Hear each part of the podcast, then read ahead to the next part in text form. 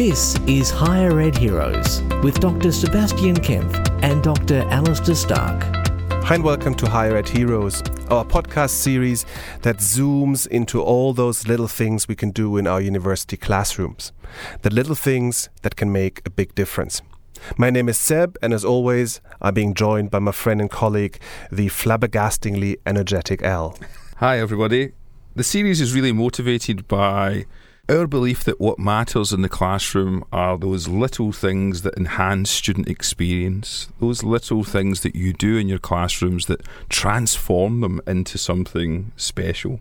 At university, we talk a lot about different things related to teaching, budgets, policy, course design, but we don't often get the space to chat about those little transformations that really bring things to life. Little examples of good practice that have a big impact. And that's the purpose of our podcast meeting up with great teachers, talking about what they do in their classroom, with the hope that it not only inspires Al and me, but our listeners as well. And when we have these conversations, we want to have a jargon free conversation we want to leave the jargon to our teaching committees. So, no buzzwords, no phrases like research led teaching or work integrated learning or blended learning. And when we hear those phrases, we have a very specific response. No, no, no! Because we want to talk in everyday terms about those little things. As you know, in this series, we have now decided to go beyond UQ, beyond our faculty, sometimes beyond Australia, but also we have a clear home here at UQ. And so we're very pleased to be on home turf and, and meet here in the studio with Blake McKimmie, who is a professor in the School of Psychology here at the University of Queensland. And we want to talk to Blake about how to think about redesigning your courses and redesign the way that students learn. Blake, welcome. Thanks very much. We have chatted a lot about what you do in your classroom, and one thing I find fascinating is how you actually spend the first week in your courses talking to students not about psychology, you talk about learning and how they learn it sort of struck me that for a long time I was I was hoping students would sort of study in a particular way or you know really understand what I wanted them to do. And then I realized I'd actually never told them what I mm. wanted them to do. I'd kind of figured they'd guess it based on you know setting up your assessments and your lectures and so on. But it was a bit of an epiphany when I realised there's no way they would actually know what I'm trying to get at unless I just sat down and talked to them about that. So that's kind of how we start off the course is we spend the first week not only giving them a practice about the things we want them to do, but actually setting out the logic and asking them about how they study as well so we can kind of see what they're doing and, and whether that is lined up with what we're hoping they'll do. Mm. And how exactly are you doing this? I think it's through Wordle? One of the things we talk to them about are what are sort of effective ways of studying and, and what are some of the ways that they might be spending a lot of time but it might not be that effective. And so we just asked them to put in, you know, the top three most effective things that they think helps them learn, uh, and then we put it up as a, a word cloud on screen, and we um, sort of talk with the class about which of the things that they commonly do are effective and which ones are not effective. It's actually an interactive conversation. You're not telling them how to learn. You're having a conversation. Yeah, and we, I mean, we do get to the point where we kind of tell them what to do, but it's more sort of not just starting off with just telling them do it this way, but trying to sort of talk through the issues of why people do the things they do because they think they'll be effective when they might not actually be. So, you know, like note taking is one of the big ones, rewriting notes, rereading notes. Um, these are all the sorts of things we've kind of designed the course to d- discourage. So, we don't want students spending a lot of time doing them because we're not actually setting the course up for those behaviours to, you know, be successful. You know, mm. we, we've got other things we want them to do instead. It's such a simple thing, though, isn't it? But it seems so important to do. We we get straight into the subject matter without thinking about structures, ways of learning. What are the ways in which they learn then in your course? I'm worried about the buzzword buzzer and that I might might okay. have to press it. I'm excited. Um, I mean, it's not that note taking is completely ineffective. It's just very time consuming, and so is uh, rewriting notes. And so there are things they can spend their time doing which work better, and things like retrieval practice Oh. For the last time, no. And so, what that basically means is just having people practicing uh, in via tests and quizzes uh, their knowledge of a subject. So asking them questions and getting them to try and answer them. I didn't think that was that much of a buzzword. I would have let that slide, but Blake buzzed himself there, which I appreciated. I, was, I was keen to try out the buzzer. well, you can obviously tell us about some additional things that they do, even if it uh, means hitting the buzzer more. That's all right. what we've done is built into the course lots of opportunities for students to test their own knowledge in the context of it not earning any marks or you know later on you know where they can achieve marks in the course through tests as well. So they, they can do multiple tests each week and in different formats as well my question in relation to the self testing is how how much uptake do you get? Is it is it used quite a lot inside the course? Well, we so we do it every week, and they actually get two lots of tests every week online. So one is uh, the one they do before they watch the material online, uh, and that's not for marks. It's really to help them orient themselves towards you know what they're about to hear and see in the videos, uh, and then they do uh, another test after they've watched the videos to try and assess how much they've learnt from those videos.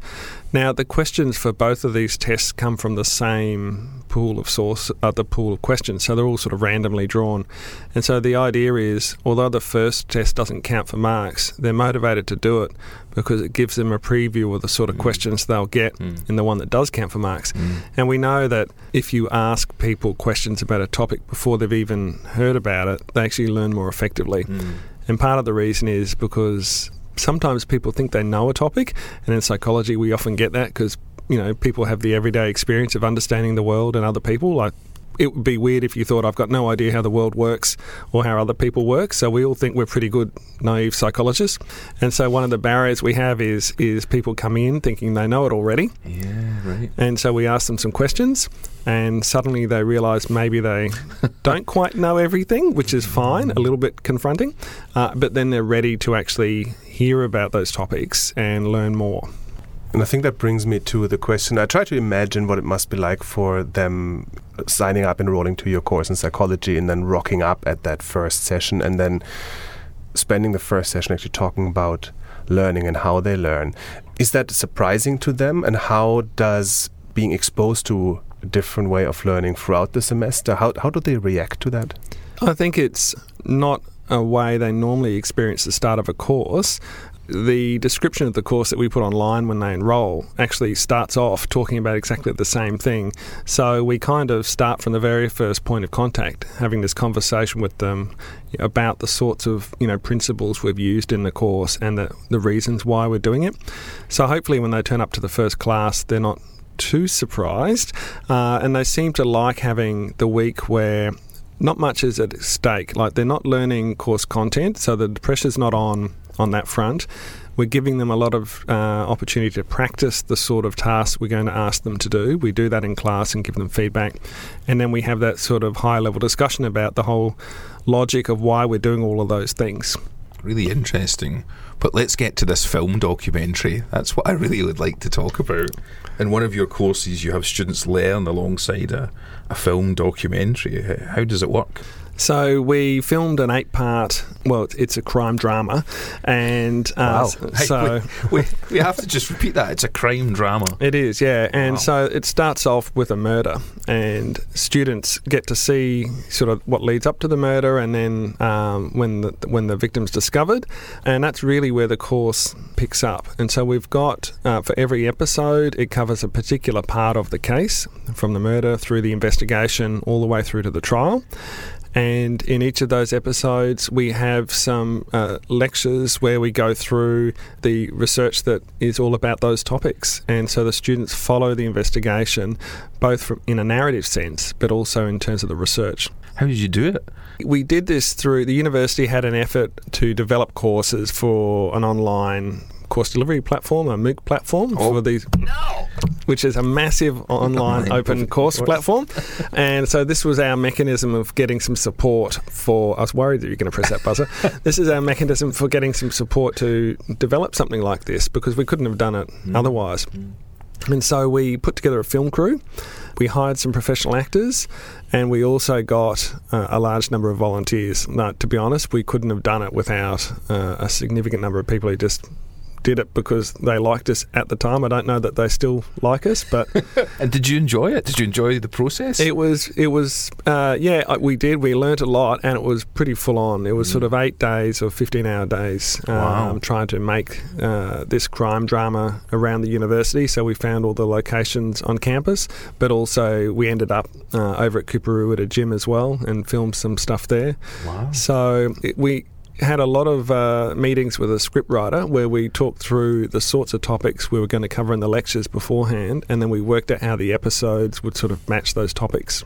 How does it work for the students? So they first get to see an episode and then you take that up, or does it go the other way around? At the end of the first class, once we've finished talking to them about learning, we actually watch the first episode together, and that's when they see see the murder and you know see who the the, the possible suspects might be, uh, and so we so, sort of start talking to them about who they think might be the perpetrator, what they think might happen next, and then they go away for the next week, and at any point in that week, they watch the online lecture videos that talk about uh, the what's happening in that first episode. So the first one's all about profiling, whether profiling works and whether it helps you find perpetrators or not.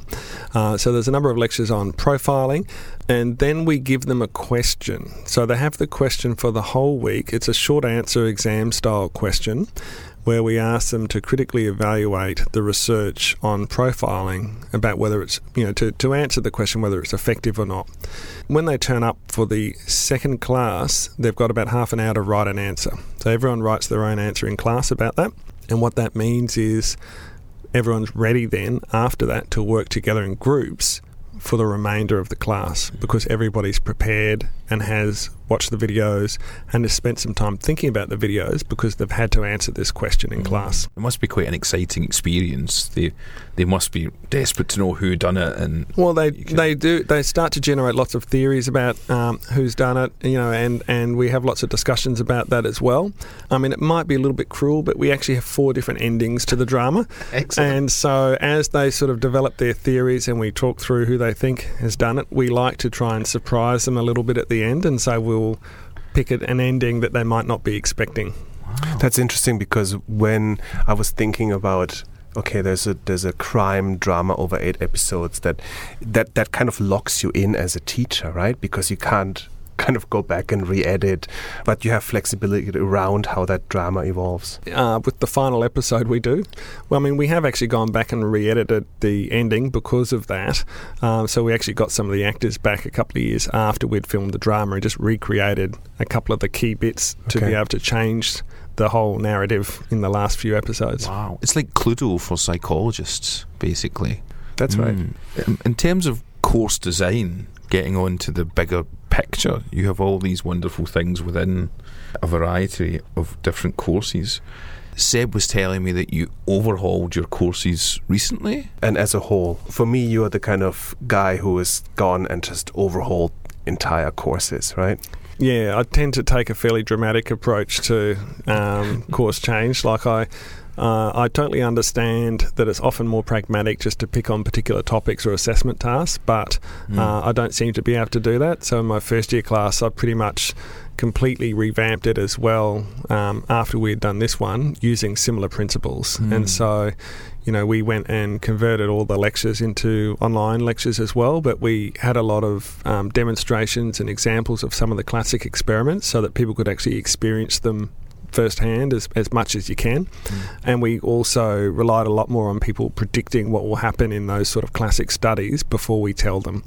You know, the whole idea is to get people actively engaged and to get them using information rather than just trying to learn it.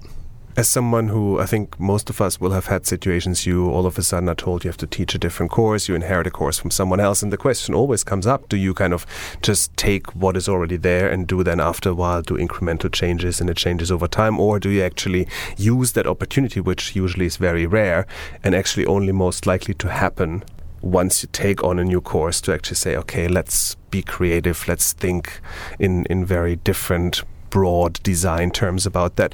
So if someone were to take that on as a task, how would you recommend they approach this? To be bold, to be really catering towards the learning, and to be creative? in principle, it's a really good idea, and I'd encourage people to do it. But being pragmatic, it does take a lot of time and a lot of resources. So, like if I look back at the two courses we've done this with, we had a lot of support from the university financially, but also in people's time. So, I think if it was you know down to an individual, and particularly if you're early career, I, I would be sort of pragmatic about it and seeing if it is exactly the right time to do it. It doesn't mean you can't do it later and you can't put some pieces in place. So, with my first year course, I'd been teaching it for uh, about 10 years before I did this radical overhaul. During that time, uh, I hadn't figured out how I could do something like this with a course that had 1,300 people in it. And so it was about three years after we had overhauled the second year psychology and law course that I decided to finally do it. And it was because I'd been trying out a few different pieces of the puzzle along the way. And then I thought, actually, you know, it is going to work. So we'd been trying putting some more stuff online so that students could do some self paced learning. Uh, I tried more progressive assessment, and that seemed to be working well. Uh, and we tried a few other little bits and pieces, uh, and it was just working out what the sticking points might be. And then we just sort of flipped the switch and just decided, no, we're going to put in for a, we went for a fellowship, got some money, uh, and actually got some support then, and just completely revised the whole course. I've overhauled my course, my third year course, for the first time, and it has been a process of thinking about it for a long time before taking the plunge. Seb's always much braver than me with these things. I'm much more of an incremental guy, so I want to ask an incremental change question, which is if you want to just add a little bit into your course at that front end in terms of teaching students about how they learn what would your advice be? Would it be something you could put in easily to a week one lecture or a, a week one activity that would just help the process? You know, it is important to have that conversation with students, but I think also the essential part is that you then design your course so that it encourages those behaviours. Mm. Because often the things we want them to do are not the easiest things to do, like studying every week, practicing that harder thing of recalling information, not just recognition.